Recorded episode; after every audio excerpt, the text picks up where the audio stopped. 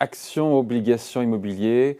Que peut-on acheter sur les marchés quand tout est cher? Bonjour Patrick. Bonjour David. Patrick Artus, chef économiste de Natixis. Euh, on va chercher à passer en revue ces, les actifs qui sont, bah, qui sont très bien valorisés, ceux, qui le sont un petit peu moins. C'est ça que la valorisation des, marchés, c'est un sujet qui fait euh, euh, couler beaucoup d'encre, encore que tout le monde convient aujourd'hui que la plupart des actifs sont, sont très bien valorisés. Hein. Il n'y a plus de débat là-dessus. Oui, alors c'est un débat qui est compliqué, parce que je voudrais faire en, introduction, et bien sûr après on va dire des choses assez concrètes sur les marchés, mais il y a un, point un peu de rappel. Dans un monde où les taux d'intérêt sont considérablement plus bas que les taux de croissance, le concept de valeur fondamentale, hein, comme on dit d'un actif, disparaît. Donc prenez une action, une action normalement ça vaut la somme actualisée des dividendes futurs. Exactement. C'est ce qu'on apprend à l'école. Et donc voilà. Mais si le taux de croissance des dividendes, c'est-à-dire la croissance de, vous savez comment on fait ça hein, dans la pratique, hein, quand on, dans toutes les sociétés de bourse possibles et imaginables, dans toutes les banques, euh, sur les deux premières années, on a des prévisions de bénéfices des entreprises et après on applique le taux de croissance de l'économie, en gros. Hein. Et donc, si le taux de croissance de l'économie est plus élevé que le taux d'intérêt, celui avec lequel on va actualiser mmh. les séquences de dividendes, bah, quand, vos, souvenirs de maths euh, du lycée doivent vous rappeler que quand vous actualisez euh, des dividendes, des revenus futurs à un taux d'intérêt qui est plus bas que la croissance de ces revenus, le résultat, c'est plus l'infini. Hein. Donc, tout vaut plus l'infini fondamentalement. Alors, ce qui veut dire en langage plus simple, que normalement, on devrait tous s'endetter autant qu'il est possible pour acheter des actifs, quoi, hein, mm-hmm. puisque on pourra euh, on pourra évidemment sans aucune difficulté rembourser. voilà.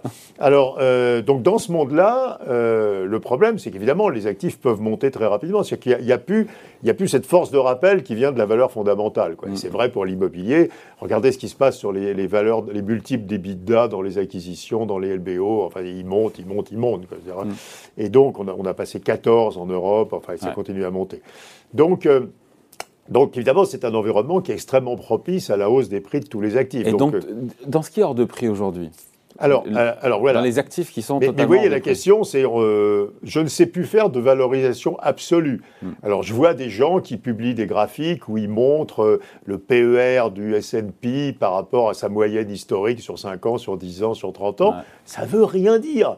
Parce que euh, le, le, PER théorique, quand les taux d'intérêt sont aussi bas, c'est plus l'infini aussi. Quoi, je veux dire. Mm. Donc euh, on ne on peut plus avoir ni référence sur les fondamentaux, ni référence historique sur les prix des actifs. Donc la seule chose qu'on peut avoir dans cet environnement... Les arbres ne montent pas jusqu'au ciel, c'est ce qu'on apprend oui, aussi. Non, euh. Oui, mais tant que les taux d'intérêt sont comme ça et qu'il y a de la croissance, ils vont continuer à monter. Donc la seule chose qu'on peut faire dans cet environnement, c'est pas de se poser des questions sur la valeur absolue... Mais en relatif. Mais les valeurs relatives des différentes classes ah d'actifs. C'est est cher, mais ce qu'il est un peu moins que l'autre. Voilà. Avec une autre référence, et après je, dis ce que ça donne euh, concrètement, qui est que dans un environnement où ce qui fabrique la hausse des prix d'actifs, c'est la création monétaire, hein, on, donne de la monnaie aux agents économiques qui l'utilisent pour acheter des actifs, on peut montrer que normalement, les prix des actifs doivent à peu près suivre la croissance de l'offre de monnaie. Mmh. Hein. Alors quand vous faites ça, vous trouvez qu'il y a deux classes d'actifs dans l'ensemble des classes. Et je regarde donc les actions, l'immobilier résidentiel, l'immobilier commercial, les obligations des entreprises en investment grade, en high yield, etc. Les matières premières, ça. Il y a deux classes d'actifs qui sont très nettement en retard par rapport à cette. Ah, en retard. Euh, en retard. À nouveau, je, je, ne peux raisonner qu'en termes relatifs. Les actions européennes. Moi, je suis incapable de dire si le Nasdaq est trop cher. je pense que même ça n'a pas de sens de dire le Nasdaq est trop cher. Par rapport à quoi, vu qu'il n'y a plus de référence hein euh, puisque, à nouveau, la valeur fondamentale des actions euh, de, technologiques, c'est plus l'infini. Quoi. Je veux dire, mm. alors, les résultats de ces boîtes croissent plus vite que les taux d'intérêt. Donc, je peux juste regarder le relatif. Donc, il y a deux classes d'actifs qui sont euh, en retard par rapport à, l'ensemble. C'est les actions européennes et l'immobilier résidentiel européen. Hein, ces deux classes d'actifs sont en retard. Ça veut pas dire que c'est pas cher, hein. ça veut dire que c'est moins cher. Mais je ne sais pas si c'est cher ou pas cher. À nouveau, ça n'a pas de sens dans cet euh, cher ou pas cher dans cet environnement n'a pas de sens. On peut juste dire en avance ou en retard sur la moyenne des actifs. Quoi. Et donc, ce qui est en avance, clairement, c'est le Nasdaq, hein, c'est-à-dire c'est la tech US, c'est l'immobilier résidentiel US qui a fait plus 16% cette année. Voilà. Euh, et ce qui est en retard, c'est euh, les actions européennes euh, qui auront beaucoup moins monté que les actions américaines, qui sont très en retard sur l'offre de monnaie, même s'il y a eu un rattrapage depuis le mois de, mars-avril hein, 2021. Et c'est l'immobilier résidentiel européen qui n'a augmenté que de 3 à 4 alors que l'immobilier résidentiel US a augmenté de 16. Hein. Euh, et donc voilà, donc si vous avez uniquement, si vous faites uniquement de la valeur relative, alors il y a d'autres actifs, je n'ai pas le temps de faire, par exemple tout ce qui est vert est devenu extrêmement cher, mm. extrêmement cher. Tout ce qui est logistique est devenu incroyablement cher, parce qu'évidemment, consommation en ligne, télétravail, etc. Euh, donc ça, ces, actifs-là sont chers. Donc il reste vraiment deux classes d'actifs qui sont en dessous du paquet des autres, qui sont l'immobilier résidentiel européen et les actions européennes. Les taux sont bas, cette histoire de taux d'intérêt ah qui est plus, plus bas que le, ah la croissance des bénéfices futurs. Euh, tout s'actualiser, qui tend vers l'infini, ça marche tant que les taux sont bas. Et alors un autre mot de précaution pour nos lecteurs avertis qui, qui regardent... Internautes avertis. Internautes, oui, internautes avertis qui regardent les primes de risque action, ça n'a plus de sens non plus. La prime de risque action, il faudra Oui, parce que la prime de risque action, aujourd'hui, on l'a fait à l'envers. Donc on a euh, les, les, bénéfices futurs, le taux d'intérêt et la valeur des actions. Et donc, euh, normalement, à nouveau, la valeur fondamentale, c'est l'infini. Donc, euh, et donc, qu'est-ce qu'on fait? On trouve une prime de risque. Donc, on augmente énormément le taux d'intérêt par cette prime de risque jusqu'à ce qu'on puisse refaire le calcul, en gros, de la somme actuelle. Mais ça n'a aucun sens. C'est un truc totalement mécanique, à l'envers. Donc, vous trouvez que la prime de risque action, euh, elle est de 5,5% en Europe. Elle a été à un moment de presque 7%. Ça n'a aucune valeur informative.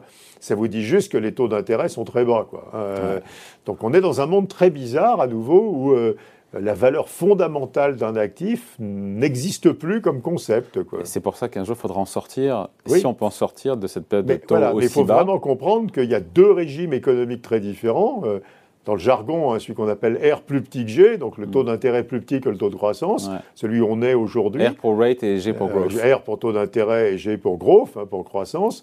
Dans ce monde-là, à nouveau, euh, on, on, a le droit de s'endetter enfin, autant qu'il est possible de s'endetter pour acheter des actifs, puisque la croissance des revenus, euh, plus que remboursera l'endettement.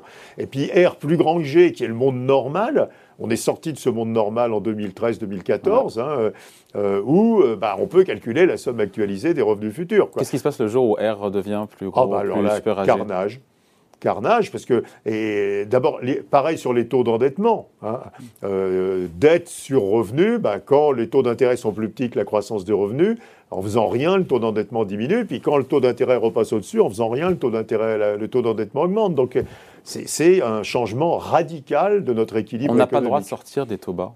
C'est pas le sujet de la, de la vidéo aujourd'hui, mais non, mais je crois, je crois qu'il faut vraiment comprendre, si vous voulez, que 90% de ce qui s'écrit sur les actions, par exemple, aujourd'hui, est complètement euh, à côté de la plaque, parce que, euh, et encore dans le monde ancien, quoi. Hmm. Hein, euh, où on regarde les profits de l'entreprise. Mais on peut y revenir au monde ancien, le jour où l'inflation revient et le taux d'intérêt remonte. Ben oui, enfin, il y a de la marge. Aux États-Unis, la croissance, c'est quoi la croissance nominale de long terme des États-Unis? 4,5. Ouais. Le 10 ans, il est ce matin, euh, enfin en juillet, août, euh, il est. 1,40. Il est 1,40. Alors certains jours, il est plus bas, certains jours, il est plus haut. Enfin, euh, donc on, est 300 points de base en dessous quoi, hein, de, la, croissance. Il y a de la marge. Il y a de la marge hein. Donc on est très loin de retourner dans le régime d'avant. Allez, merci beaucoup, Patrick. Bye.